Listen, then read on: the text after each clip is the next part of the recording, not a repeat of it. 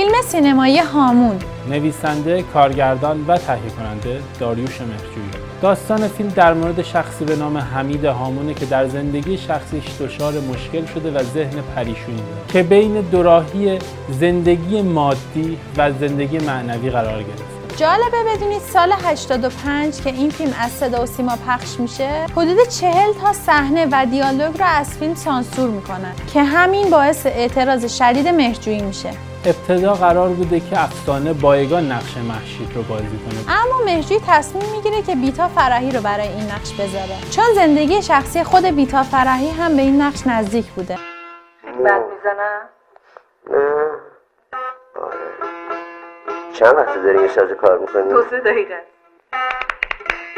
این اولین فیلمیه که بیتا فرحی بازی کرده و توی اون 31 سال سنه که اون سالها تازه از آمریکا به ایران برگشته بود که توسط ناصر چشمازر به مهرجویی معرفی میشه و برای این نقش انتخاب میشه. و خودش هم اعتراف کرده که جزو بازیگرهای خوششانس بوده که تو اولین فیلمش با یه کارگردان بزرگ کار کرده. نکته جالب تر این که خسرو شکیبایی قبل از بازی در این نقش بازیگر شناخته شده ای در سینما نبوده و بیشتر در تئاتر فعال بوده. که مهرجویی اونو توی تئاتری به کارگردانی خانم هایده هائری می‌بینه و برای نقش حمید هامون انتخابش می‌کنه. این زن سهم منه حق منه عشق منه من طلاق نمیدم. صحنه ای که حمید هامون به محشید سیلی می‌زنه کاملا واقعی و بدون اطلاع قبلی بیتا فرحی انجام شده تا شک که حاصل از اون طبیعی تر جلوه کنه. حوصله نداشتم با جر و بس کنم. برو میسرم از همون سیلی.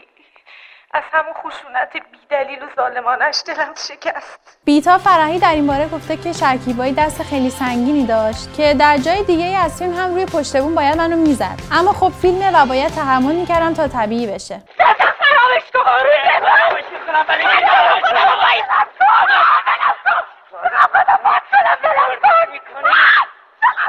کنه اینقدر منو زد که یعنی من اصلا بابا.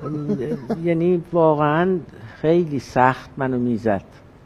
در هشتمین جشنواره فجر در سال 1368 این فیلم کاندید دریافت 12 جایزه میشه که تونست 5 سیمرغ بلورین ببره از جمله بهترین کارگردانی، بهترین فیلمنامه، بهترین تدوین، بهترین فیلم برداری و بهترین بازیگر نقش مرد برای خسرو شکیبایی رو ببره و از این لحاظ ستاره بیرقیب اون سالها شد و پدیده جشنواره فجر لقب گرفت. فیلم در اکران عمومی هم نسبتا موفق بود و بازیگراش یک شبه ره 100 ساله رفتن. جالبه بدونید در سال 68 وقتی مهرجویی تصمیم به ساخت این فیلم گرفت هیچ تهیه کننده حاضر نبود باش همکاری کنه. چون این فیلم با معیارهای اون زمان در تضاد بود. و فیلم های اون زمان بیشتر در مورد دفاع مقدس یا کمدی های سرگرم کننده بودن. و این فیلم با درمایه فلسفی جایی تو اون زمانه نداشت. این فیلم رو میشه نقطه عطفی در کارنامه مهرجویی و حتی بازیگراش دونست. چون بعد از این فیلم ماندگار شدن نکته جالب این که اسم فیلم یعنی هامون به معنای بیابان وسیع و برهوته و استیصال درونی کاراکتر فیلم و تلاشش برای رسیدن به هدف هم به همین اسم دلالت داره. شخصیت هامون بین دنیای خیالی و واقعی در حرکته. و مدام بین دوراهی های مرگ و زندگی، سنت و مدرنیته یا فرد و جامعه و این مدل تقابل ها در حرکته. این فیلم ارجاهای زیادی به بزرگای مثل فلینی یا شعر ابراهیم در آتش احمد شاملو داره که از زبان کاراکتر اصلی شنیده میشه. اگه می‌خوای یه خود بسوزی بیا اینو بخون. آخ ابراهیم مرا در تو بی سببی نیستی به راستی سلت کدام قصیده ای غزل؟ و صحنه دادگاه فیلم کریمر علیه کریمر And we eat breakfast and he talks to me and then we go to school and at night we have dinner together and and we talk then and I read to him and, and we built a life together and we love each other. موسیقی فیلم کار ناصر چشمازره که بر اساس تمهایی از باخ اونو ساخته.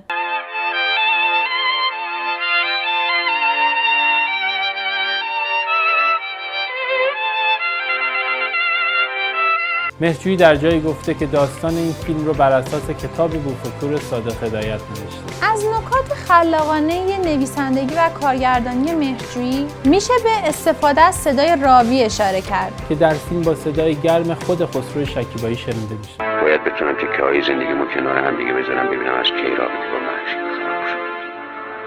تا یکی دو سال پیش که همه چی خوب بود عالی بود.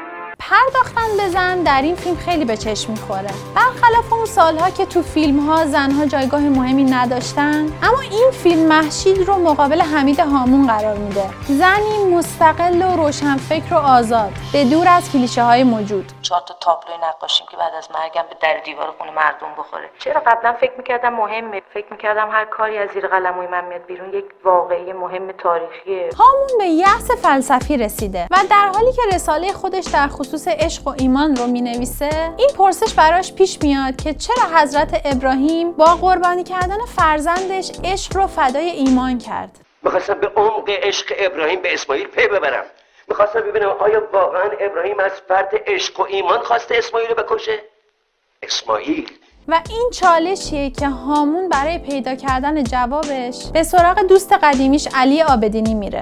کاراکتر علی آبدینی در فیلم تقریبا نمادینه. نمادی از کمال و ثبات دست نیافتنی که حمید هامون پیوسته دنبال و به ظاهر کلید نجاتشه ولی وقتی پیداش هم می‌کنه هیچ وقت بهش نمی‌تونه برسه. و این نکته غمانگیز ماجراست که پایان فیلم هم به همین نکته اشاره داره. و با اینکه حمید هامون از غرق شدن نجات پیدا می‌کنه ولی گرفتار یک تلخی بی پایان میشه.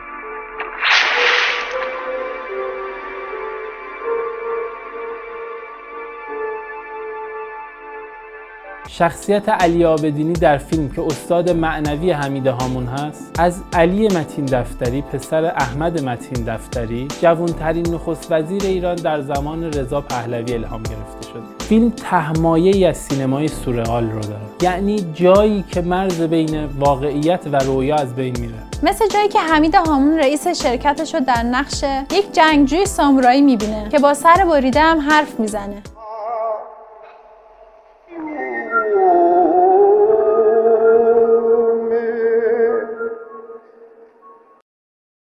از دیگر نمادهای فیلم هم میشه به وجود سه مرد کوتاه قامت اشاره کرد که یه جنبه تنز و ماورایی به فیلم دادن.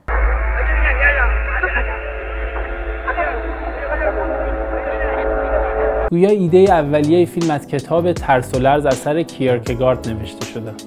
یه چیزی که تو این فیلم خیلی مورد توجه قرار می‌گیره نوع روایتشه. داستان فیلم کاملا غیر خطیه و با فلشبک در فلشبک پیش میره. فلشبک یک شگرد روایی در بیان داستانه که توی اون زمان حال رها میشه و به بیان اتفاقات گذشته پرداخته میشه. و توی فیلم هامون حتی در این فلشبک ها هم فلشبک می‌زنه. و این نوع روایت که نه تنها اون سالها که حتی الان هم جسورانه محسوب میشه خیلی برای مخاطبان روشنفکر سینما جذاب بوده. این فیلم به قدری مورد توجه مردم و منتقدا قرار می‌گیره که سال 86 مانی حقیقی مستندی به اسم هامون بازها در مورد شکلگیری و پشت صحنه این فیلم می‌سازه. قسمتی از فیلمی که دیدم حالا من حالا از رفتار و اون نقش اون نحوه اجرای نقش آقای شکیبایی زیاد خوشم نیومد. و همچنین در سال 94 محمد رحمانیان تئاتری بر اساس این فیلم به اسم هامون بازها می‌سازه. فیلمی مثل هامون که در زمان خودش در اون دوران من یادم یه بلاک باستر بود یک واقعا کار عجیب بود یک جرقه بود. جالبه بدونید در نظرسنجی که سال 84 توسط مجله فیلم برگزار شد شخصیت حمید هامون به عنوان ماندگارترین شخصیت تاریخ سینما ایران انتخاب شد. این فیلم اگرچه خیلی به مزاق روشنفکرها خوش اومده ولی یک جورایی انتقادی هست به روشنفکری. کسی که با رها کردن عرفان به پوچی رسیده و در نهایت کارش به خودکشی می‌رسه. اگر قرار نیست فلسفه زندگی آدم رو بهتر کنه پس به چه دردی می‌خوره؟ در کنار روایت خلاقانه و داستان غیر تکراری که کمتر کسی بهش پرداخته عامل دیگه جذابیت فیلم پیام هایی که این فیلم با خودش همراه داره و تماشاگر رو تا مدت ها به خودش مشغول می‌کنه. می‌خوای من اونی باشم که واقعا خودت می‌خوای من باشم؟ اگه اونی باشم که تو می‌خوای وقت دیگه من من نیست. یعنی من خودم نیستم. جالبه بدونید که داریوش مهرجویی خودش لیسانس فلسفه داره از دانشگاه UCLA آمریکا. و شاید واسه همینه که تو فیلمهاش خیلی به مسائل فلسفی توجه می‌کنه. بیشتر فیلم های مهرجویی چه قبل از انقلاب و چه بعد از انقلاب زیر تیغ دردناک سانسور رفتن. بعد از گذشت 31 سال فیلم هامون هنوز هم در نوع خودش بی‌نظیر و هیچ فیلمی شبیه اون هنوز هم نتونسته ساخته شد و به همین دلیل این فیلم یکی از آثار ماندگار مهرجویی برای همیشه است.